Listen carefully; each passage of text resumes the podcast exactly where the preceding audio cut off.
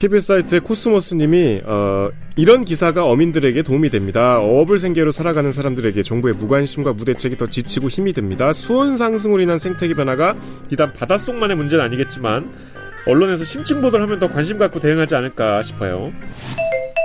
댓글 읽어주는 기레기. 자, 가시겠습니다. 아, 네.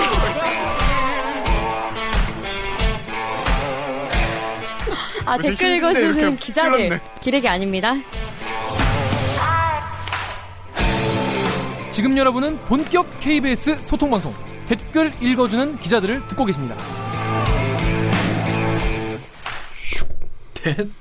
오늘도 대, 4차 대, 대. 언론 혁명을 위해 한 발 한 발 나가고 있습니다. 댓글 읽어주는 기자들 구독과 좋아요 부탁드리겠습니다. 자 뉴스 기사만 보면 그냥 아 그런 일이 있은 갑다 하지만 대리기를 보고 나면 아 이게 실화냐 이런 일이었어 더 구체적으로 알게 되는 알고 보면 더 빡치는 기사 알고 보면 더 많이 보이는 기사 아만보 코너 되겠습니다. 자 저희가 지난해 이런 그 보도 많이. 독 독도 앞에 딸기 바다 딸기 바다 딸기가 뭐예요? 그 이제 딸기 같이 생긴 그 열대 그 그런 거예요. 열대 생물이에요. 먹는 거예요?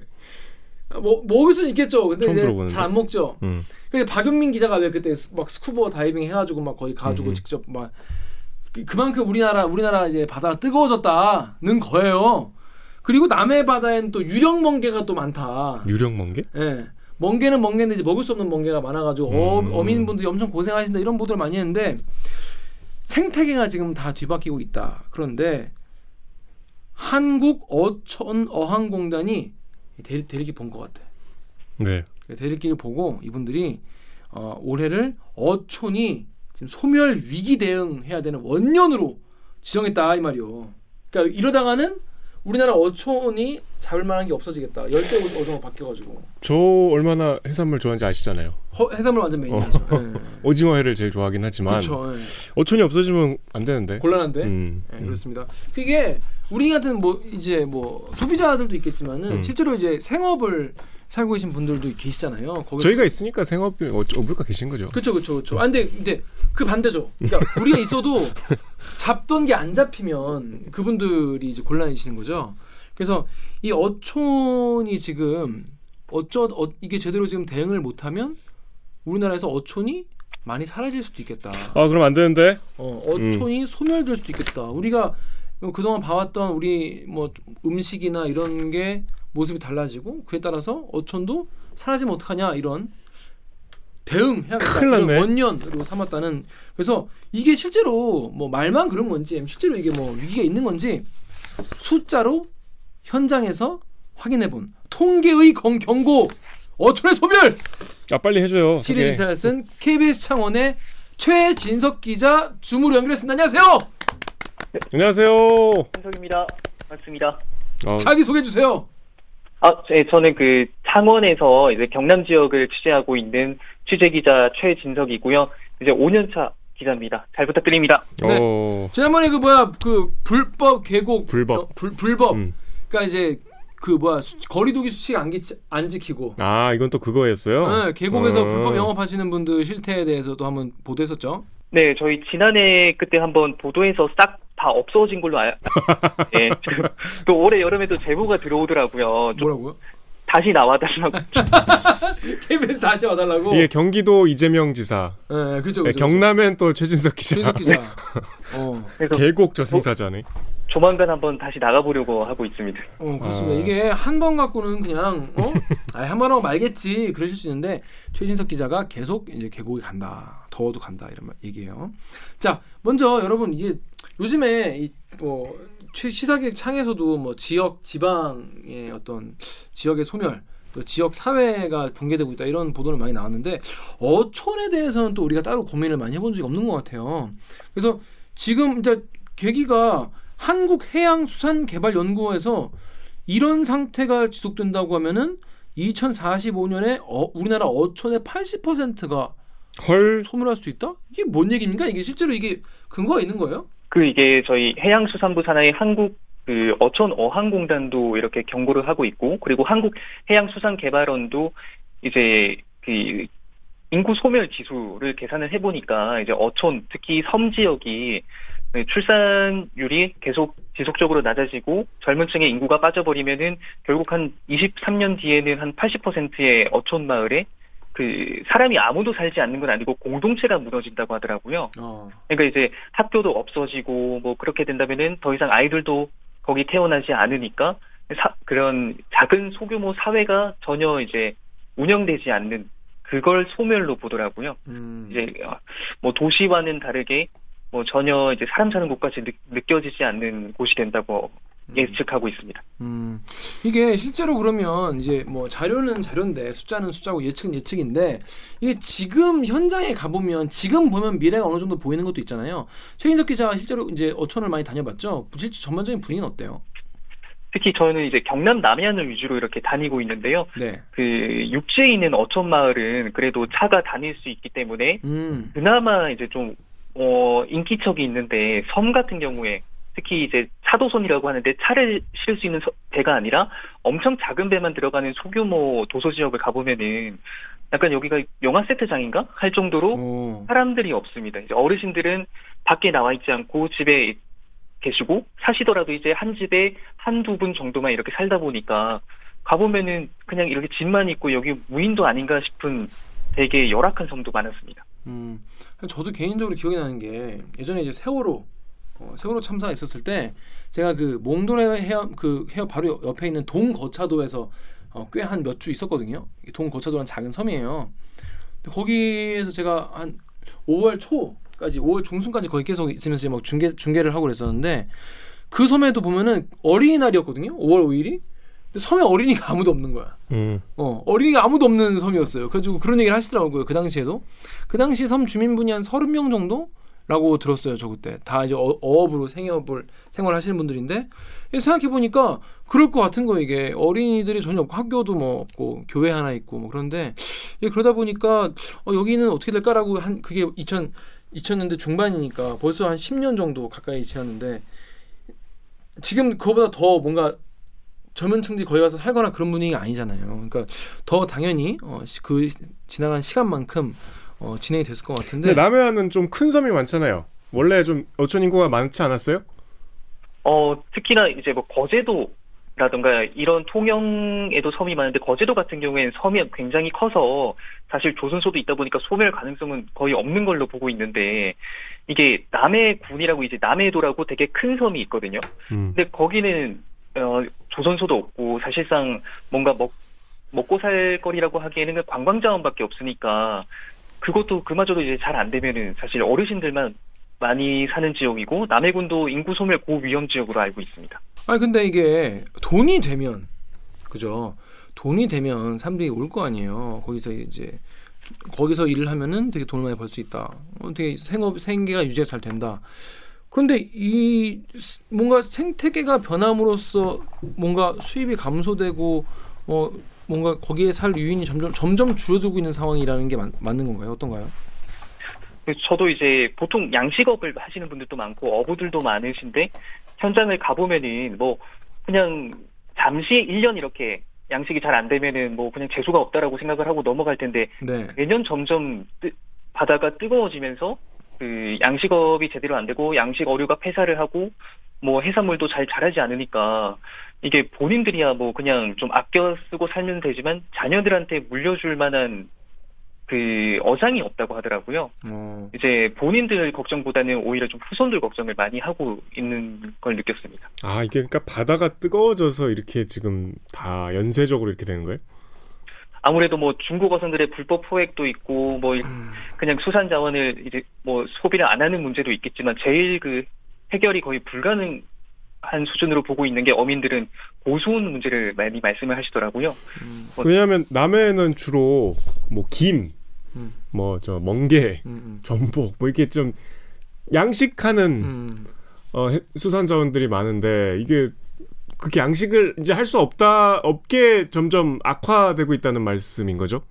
네, 저희도 현장을 가, 서 그렇게 심각할 줄 몰랐는데 그 그물이라던가 이렇게 멍게가 달려있는 걸 걷어오려고 보면은 이게 녹아 있더라고요. 에? 약간 그 녹아 있다고 이제 흐물흐물하게 왜? 그 형태를 유지를 하지 않고 녹아 있는데 보면은 이게 지난 여- 뭐 예를 들어서 지난해 여름에 그 수온이 하도 높았기 때문에 그게 무슨 양식장인가요? 무슨 양식장? 미더덕 양식장도 가봤고요. 그렇죠. 예, 그쪽으로도 가봤는데 특히나 미더덕 양식장 같은 경우에는 저는 그물을 걷어 올렸는데 그냥 약간 회색 물질, 투명한 것들이 이렇게 거의 한 90%를 채우고 있더라고요. 음. 그래서 이게 그냥 미더덕이 자라고 있, 는 중인가? 이렇게 생각했는데 물어보니까 이게 유령멍게라고 그 딱 원래 이게 따뜻한 바다에서 살던 그 해양 식물이었는데 여기까지 우리나라까지 와서 이렇게 붙어서 살고 있다고 하더라고요. 보통 원래 1년 내내 자랄 수가 없는 환경이라고 하는데 그 수온이 점점 올라가다 보니까 이 유령 멍게들이 1년 내내 번식하고 있다고 들었습니다. 그래서 다음에 미스 백님이 미더덕 실컷 먹었는데 요즘에는 진짜 옛날 얘기가 됐다. 요즘에는 미더덕 뭐, 수- 뭐 수확 자체가 적으니까 구하기도 힘들고. 자, 근데 진짜 그러면 피해가 우리가 옛날에 뭐 리포트 같은 걸로 할 때는 아 뭐 어민들이 뭐 울상이다. 뭐 올해는 뭐 유령멍게 많다라고 하는데 이게 계속 매년 이어지고 매년 반복되고 있나 봐요. 이런 유령멍게만 올라, 올라오는 게. 근데 저도 이제 현장을 가서 그 어민들한테 물어봤는데 이게 보통 4, 5년 전부터 이렇게 지속적으로 피해가 시작됐다고 하더라고요. 음. 그래서 올해 같은 경우는 미더덕 양식장에 가보니까 이 양식업 하시는 분이 식당에 미더덕을 하나도 팔지를 못했다라고 하셨는데 예. 그러니까 조금이라도 떼서 팔면 되지 않느냐 이렇게 제가 여쭤봤거든요. 근데 미더덕 양이 적으면 미더덕 가격이 올라가고 어. 가격이 올라가면은 비싸게 팔 수 있는 게 아니라 아무도 안 사니까 어. 그 조금 있는 그마저도 그냥 다 갖다 버린다고 하더라고요. 와. 그 이제 사람들이 생각하는 미더덕 가격이 있으니까. 미더덕 없으면 해물탕을 어떻게 끓이나요? 미더덕 없으면 아구찜을 어떻게 먹죠? 그참 아, 음. 근데 아니 저는 사실 좀 무식한 질문이긴 한데 유령멍게는 먹을 수가 없는 건가 봐요. 그게 이제 해양수산부에서도 연구를 하고 있는데 예. 이거는 식용으로는 불가능 진짜? 지금 현재 알고 있고 그러니까 인체 유해한 거예요? 아 유해한 건 아니고 맛이 없는 거야? 어 오히려 영양분이라든가 이런 게 예. 그냥 사람한테 도움이 되지 않는 그런 걸로 알고 있습니다. 어, 이거 이해가 안 돼. 어, 안주로는 먹을 수 있지 않을까? 뭐 불가사리 이런 것도 먹잖아요. 먹으면 어떻게? 불가사리 누가 먹어요? 유튜버들이 먹던데. 아니 난 유령 멍게가 그렇게 많이 올라오는 거 보면서 그냥 팔면 안 되나? 어 저거를 저거를 그러면 우리가 이제 개발을 해서 백종원 선생님을 투입해야겠네. 선생님한테 부탁을 해서 이거를 오히려 뭐 그런 그러니까 근데 그게 이제 안 되니까 왜 어민분들은 왜 왜 아니 아니면 뭐 해양 그 수산업 이쪽에서는 왜 그 고민 안 해봤겠어요. 근데 이제 뭔가 지금까지도 뭔가 그 답이 안 나오니까 이제 그러고 계신 거 아니겠어요? 저는 이제 식용으로는 아니고 그 천연 자원이 될 수 있지 않을까 이거를 연구를 해서 뭐, 네. 뭐 어떤 연료를 뽑아낼 수 있지 않을까 뭐 이런 연구를 하고 있는데 이게 뭐 상용화될 만한 그 정도 수준은 아니라고 어 그런 게 이제 개발될 때까지 어민분들은 매년 그냥 생짜로 피해만 보는 거예요. 예. 매년. 근데 그분들은 그게 우리가 월급 받듯이 그분들은 그게 생계 수단인 거잖아요. 그러니까 어디서 연구해 연구해 주겠지 이렇게 그냥 뭐 기다리고 있을 수가 없는 상황인 거잖아요. 그죠? 그렇죠. 그게 워낙 번식력이 강하다 보니까 오히려 미더덕이라던가 뭐 멍게, 해삼 이런 게 달리라고 그물을 넣어 놨더니 걔네들이 와서 붙어서 이렇게 자라니까 그거를 제거를 할 생각도 못할 정도로 빠르게 자란다고 하더라고요. 음. 그래서 사실 그러, 그게 한 번 붙기 시작하면은 그 그물은 뭐 그냥 포기하는 상황. 어. 그렇, 그렇다고 하더라고요. 이게 미더덕 양식만 그런 거예요? 아니면 다른 어, 다른 어종이나 다른 해산물도 그런 거예요? 그 그물로 이렇게 작업하는 양식장에는 모두 다 있습니다. 아, 이제 멍게도 그렇고 해삼도 그렇고 심각하네. 수도 그렇고 아 해삼도 그럼 지금 피해가 뭐 공식적으로 이렇게 확인된 숫자로 좀 피해액이 얼마 정도라고 보면 될까요? 그 뭐 유령 멍게로 인한 피해라든가 아니면 고수온으로 인한 피해는 고수온, 저희가 경남도에 한해서는 양식어류만 집계를 하고 있고 네. 이런 그 미더덕 양식장이라든가 그 멍게 양식장이라든가 이런 게 고수온으로 특정을 할 수 없기 때문에 집계 자체를 안 한다고 하더라고요. 음. 그래서 양식 어류에 대해서만 이렇게 피해 집계를 하고 그리고 이제 보상해줄 게 있다면 보상해주고 이런 상황으로 알고 있습니다. 이거는 당장 바로 수입이 끊기게 된 사- 상황이라고 하시더라고요. 아니 근데 이게 기후 때문에 그런 거면 이건 뭐 방법이 없잖아. 그러니까 사실은 뭐 탄소 중립 그것만 보고 가는 것 같아요. 그거는 이제 너무나 추상적인 얘기고 내가 당장 수원이 지금 이거 낮춰줘. 뭐 어떻게 네, 낮춰? 어떻게?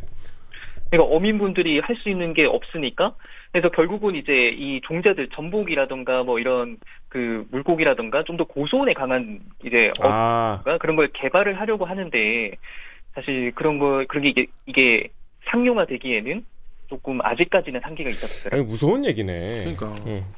수익도 수익이지만 거기서 인프라 자체도 되게 열악하다고 하는데 여기 클리앙이 면석이님이 이분 면석이니까 잘 아시겠네. 시골은 시내버스 노선도 돈이 안 되는 데는 엄청 줄어서 살기가 힘들어요.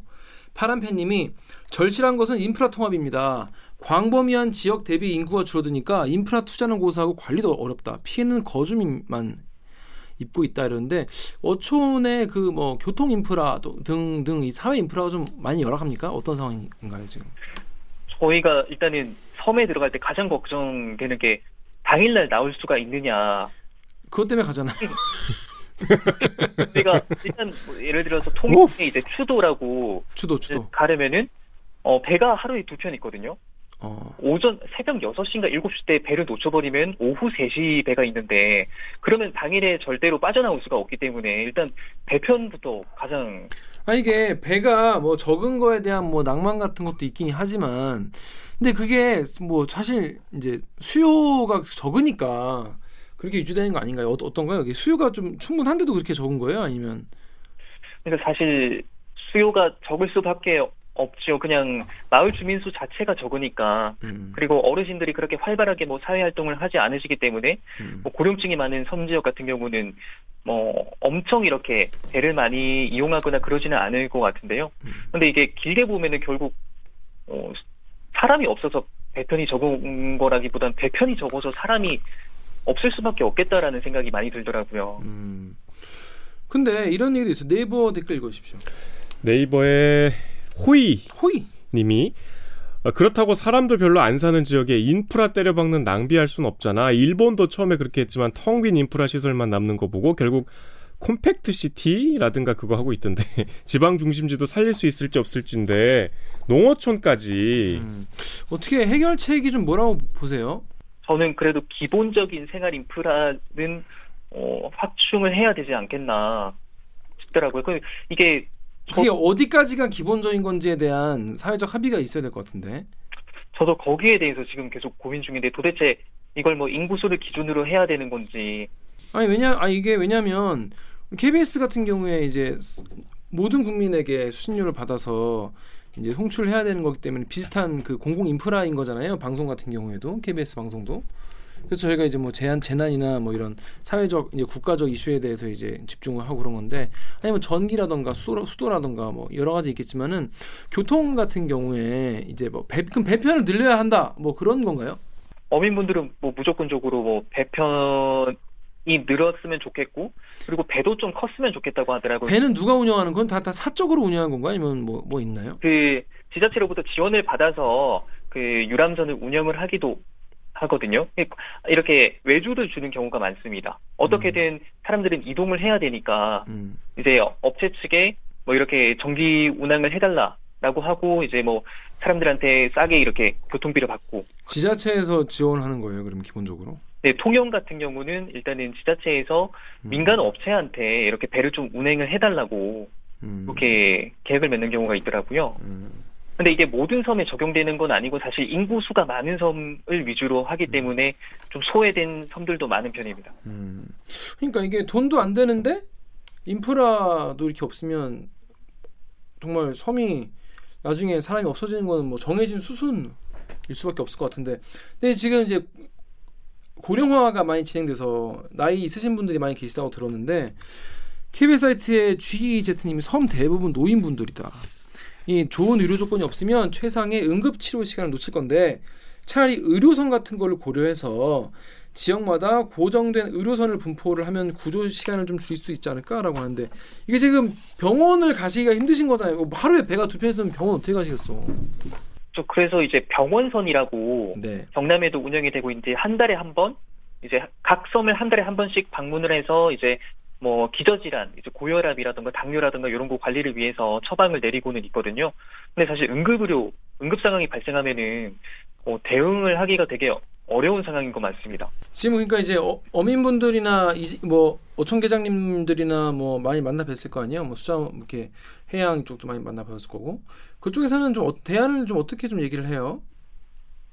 대안은 결국은 이제 청년들이 어촌으로 가야 되기 때문에 뭐 귀여랑 귀촌을 좀 많이 지원을 하겠다라는 음, 게 대안인데 사실 결과를 보면은 음. 통계를 보면은 어 사회생활을 좀 많이 하신 5, 6, 50대가 가장 많았고요.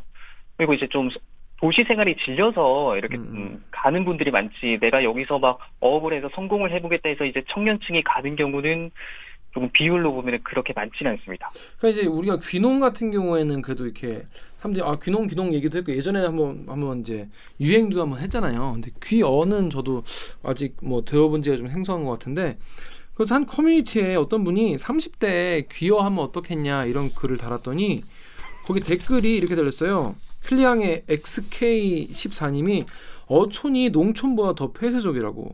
그래서 문제는 농촌은 내 땅에서 농사 짓는 건 이웃이랑 척 지어도 가능은 한데 어촌은 어촌계 못 들어가면 어업을 못 해요. 그러니까 동네에도 굉장히 폐쇄적이다. 그래서 갈 수가 없, 없다. 이런 얘기도 하는데 이런 거에 대해서 어떻게 지자체나 이런 거를 고민하는 쪽에서는 좀 알고 계시나요? 아무래도 그런 문제들이 있기 때문에 좀 이게 이런 문제가 실제로 있, 있는 건 맞긴 맞아요?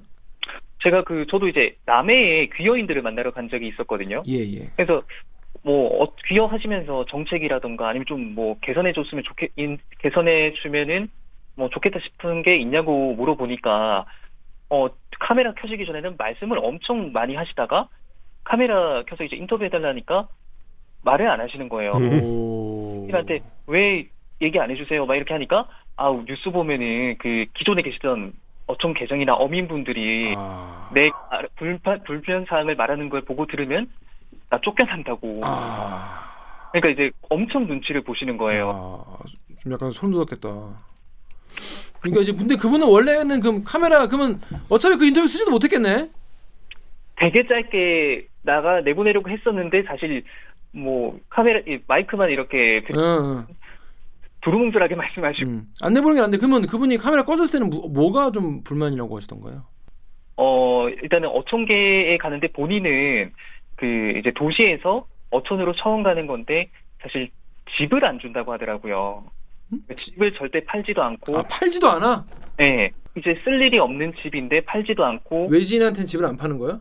월세만 내주고 이제 본인들은 그냥 갖고 있겠다. 어. 그냥 자기가 거기 살지도 않고 그냥 하나 더 있는 집인데 어. 살겠다 요런 얘기도 많았고 그리고 그 보통 바다에 나가면은 초보들은 물고기가 어디 많이 있는지 모르잖아요. 모르죠. 예, 모르죠. 그런 거를 절대 안 가르쳐 준다고 하더라고요. 음, 스팟을. 예, 적응을 하기 위해서는 좀 이렇게 설명도 듣고 이렇게 해야 되는데 이제 그런 부분들에 대해서 사실 바다 그런 좋은 포인트를 귀여인한테 뺏긴다고 생각을 하시는 분들도 일부는 이- 있다고 아니, 합니다. 그건 뭐 이해는 되는 부분이네요. 아니 그래도. 이해가 되는 게 어. 아니고 어. 당연히 그렇게 되는 거 그러니까 아니에요? 내 노하우자 노하우. 내 아니 이게 수십 년간 내가 쌓아온 노하우. 농사랑 달리 어- 어업이라는 거는 거기 있는 걸 내가 잡는 건데 어쨌든 외진이 들어오고 누군가 추가로 어업에 나서면 내 몫이 줄어들니까 당연히 거기에 대한 경쟁심이 생기는 건 그거를 지원을 안 해주니까 못 간다. 이거는 좀 음. 좀 약간 다른 문제 아닌가? 약간 그 공동체의 그 소멸을 막기 위한 입장에서 보면은 사실 같이 이렇게 좀 상생하고 좀 이렇게 어, 어, 어업에 적응할 수 있도록 도와줘야 한다고 생각을 하는데 음. 조금 약간 이제 경쟁자로 인식하시는 분들도 덜어 있고 그리고 본인이 여기서 어촌 마을을 수십 년 동안 이렇게 살려왔는데 약간 뭔가 새로운 사람들이 오는 거에 대한 경계심도 있다고 하더라고요. 새로운 사람이 많이 오시는 게 사는 건데 그거를 잘 좀 이해를 잘 못하시나 봐요.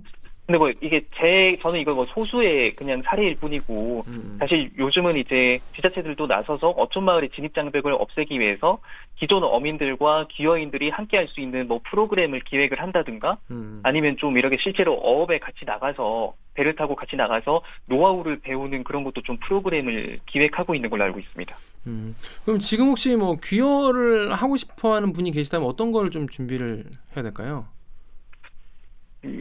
그, 일단은 그 전국 몇 곳에 기여 학교가 있는데 아, 귀 학교가 있구나. 예, 예. 한 제가 알기로는 여덟 곳 정도가 있다고 오. 거기 가서 일단은 어 이, 이론은 이론이랑 그리고 실무적인 그 수업들을 좀 많이 들어보셨으면은 음. 막상 가서 다 정리하고 내려가기보다는 기여 학교에서 일단은 들어보고. 국제에서 하는 일을 유지하면서 좀 공부를 해보셨으면 좋겠습니다. 음, 또 그런 길이 또 있네요. 거기 거기 가서 물어보시면 되겠네. 음. 자, 그렇습니다. 어, 근데 이게 사람은 많다고 많이 간다고 살 것 같지 않은 게 아까 말한 대로 정말 이 온도가 많이 올라가니까 뭐 지금 뭐 생산성이 떨어지는데 누가 가겠어요? 지금 귀화하는 인구가 많이 뭐 늘어나는 추세인가요? 어때요? 줄어드는 추세는 아니거든요. 어 그래요. 그, 예. 매년 꾸준하게 오. 기여 인구가 유지는 되고는 있는데 얼마나 돼요? 1년에? 저희가 그 통계를 이제 2017년도부터 2020년까지 보면은 매년 귀여 가구로 지금 해마다 800에서 900가구가 이렇게 오. 어, 이렇게 집계가 되고 있거든요. 오. 근데 문제는 이게 귀여를 해서 뭐 월급 받는 것처럼 이렇게 안 되니까 첫 달에 소득이 안 나올 수가 있어요. 그렇겠죠, 그렇겠죠. 예. 그래서 가족들은 일단 도시에 있고 귀여인 음. 차 오는 경우가 많아서 평균 가구원 수가 이제 1.3명 음. 가구가 많은 걸로 집계되고 있습니다. 그렇죠. 자리를 좀 잡고 뭐 가족들을 불러야지. 저도 뭐 귀여인들한테 물어보니까 자리를 잡는데 보통 얼마나 걸리냐 음, 음, 음. 그분은 한 5년 넘게 걸렸다고 하더라고요. 아, 빡세다. 그러니까 내가 이거를 가족들을 먹여 살릴 수 있겠다 라고 생각이 들었던 데가 한 5년 차 되니까 음, 이제 어디에 물고기가 많은지 알고 음. 그리고 이거를 어떻게 또 그 위판을 하는지 그런 게 체계가 잡혀버리니까 그때부터 음. 좀 기여에 완전 적응했다고 들었습니다. 음, 그렇구나. 귀여 관심 있으신 분들은 귀여 학교를 가보시면 좋을 것 같은데 지금 한반도에 지금 수온이 올라가지고 쉽지 않다. 자, 그렇습니다. 여기 KBS 유튜브 댓글 제가 읽어볼게요. 운동님이 바뀌는 기후에 대응해서 새로운 수자원을 양식해야지. 그에 많은 연구를 해서 어촌에 보급도 해주고. 그러니까 이게 어민분들이 이걸 할 수는 없잖아요. 당연히 수자원 연구를 하거나 무슨 뭐 어, 어, 뭐 이렇게 새로운 뭐 요리법 같은 거 하거나 이런 걸 할 수가 없으니까 이건 당연히 국가 기관 지자체에서 이걸 장애 지원해 줘야 될 것 같은데 이런 지원 같은 거 많이 있습니까? 지금 아까 말씀드렸듯이 연구를 하고 있는 기관이 있거든요. 거기에서 예를 들어서 전복 같은 경우에 그 전복 양식장 같은 경우에는 어디 이동하기가 쉽- 쉽지가 않아서 뭐 물이 뜨거우면은 그대로 전, 전복이 이제 자라지 않는 그런 상황이 반복되기 때문에 음. 이거를 좀 고소온에 강한 전복도 여러 개체가 있는데 그 중에서 고소온에 가- 강한 것들만 골라내서 얘네들만 이렇게 양식할 수 있도록 하는 그런 것들을 하고 있고 이제 아열대 어류와 그리고 우리나라의 그 이제 고소온에 약한 토종 어류를 이렇게 접합을 시켜가지고 음. 좀더 고소온에 강한 새로운 어종을 만들어내는 그런 실험도 하고 있는 걸로 알고 있습니다. 아까 처음 질문으로 돌아가서 어촌이 진짜 소멸될 수도 있다라고 하는데 실제로 인구가 많이 줄었습니까? 저희가 15만여 명이 이렇게 넘었는데 이게 점점 줄어들더니 2021년에는 9만 3천 명으로 오 어우 엄청 많이 줄었네. 예. 극적으로 줄었네요. 어. 아무래도 이제 고령화가 더 심해지니까 이 줄어드는 속도가 더 빨라질 걸로 보고 있습니다. 근데 아까도 얘기했지만 이게 뭐랄까 내 내 후손에게 내 자녀에게 물려주고 싶다는 마음이 드는 분들이 많이 계시면 이게 더디 더디게 줄어들 것 같은데 그렇지가 않나 보 않나 보네요.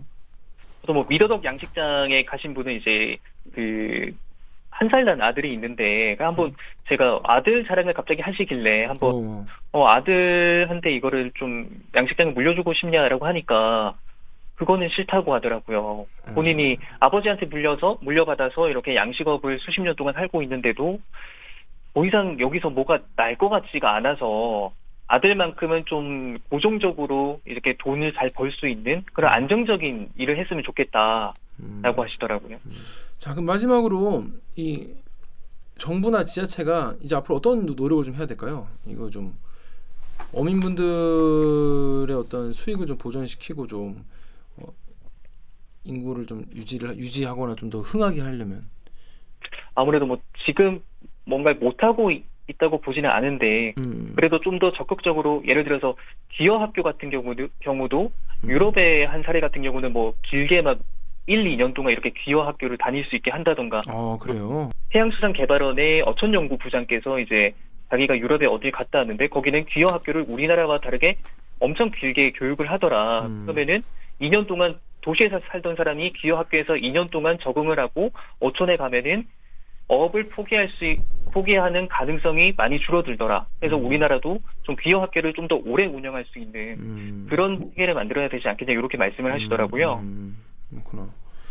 자, 그래서 마지막 KBS 사이트 댓글 정영 기자가 좀 읽어주십시오. KBS 사이트의 코스모스님이 어, 이런 기사가 어민들에게 도움이 됩니다. 어업을 생계로 살아가는 사람들에게 정부의 무관심과 무대책이 더 지치고 힘이 듭니다. 수온 상승으로 인한 생태계 변화가 비단 바닷속만의 문제는 아니겠지만 언론에서 심층 보도를 하면 더 관심 갖고 대응하지 않을까 싶어요. 이 보, 취재를 할 때 그래도 어민분들이 많이 좀 그래도 반가워하시고 좀 고마워하시고 그랬을 것 같아요. 아무래도 그동안 소외감이 많이 들었기 때문에 조금 막 이렇게 말동무도 해주고 이제 현장에서 어려운 게 없는지 좀 진지하게 들어주면은 그냥 얘기만 들어주는 것도 고맙다고 하시더라고요. 음, 뭐 저도 이제 사실 어 이거 취재하면서 이거를 해결할 수 없는 문제이지 않을까? 이거 음. 어떻게 보도를 하지? 이렇게 고민을 많이 했는데 그래도 현장에서 그냥 항상 고맙다 고맙다 해주시는 그게 되게 힘이 됐습니다. 음, 그렇구나. 그렇습니다. 하여튼 요 시리즈로 보도를 하기가 사실은 쉽지 않은데 되게 이런 큰 주제를 잡고 하려면 참 취재도 어- 어렵고 정리하기도 참 힘들었을 텐데 하여튼 고생 많으셨고 자 오늘 댓글 읽어준 기자에 대해서 한번 소개를 해봤는데 어, 어, 소감 어떠신지 마지막으로 한마디만 드릴게요. 제가 거의 뭐 1년 만에 이렇게 또 나왔는데 아 머리로는 생각을 많이 해도 음. 이렇게 여러 날카로운 질문들이 아 사실 되게 횡설수설한 것 같아서 아니야 아니야. 아, 네, 이게 취재를 이렇게 해놓고도 제대로 설명을 못한 것 같아서 많이 아쉬운데요. 좀, 이, 지금 이 어촌소멸 시리즈가 여기서 끝나는 게 아니라 계속해서 좀 문제점들이 발견이 되고 있어서 취재를 하고 있는데, 미리 좀 어떤 거가 나올 거라는 걸 미리 좀 얘기해 줄 수 있는 게 있나요? 어, 예를 들어서 지방소멸 대응 기금이, 그, 시 분단위로 이렇게 분배가 되다 보니까, 예를 들어서 거제시 같은 경우에는 인구 소멸 가능성이 없거든요. 음. 근데 거제시 외곽을 가보면은 소멸 고위험에 처해 있는 어촌 마을이 되게 많습니다.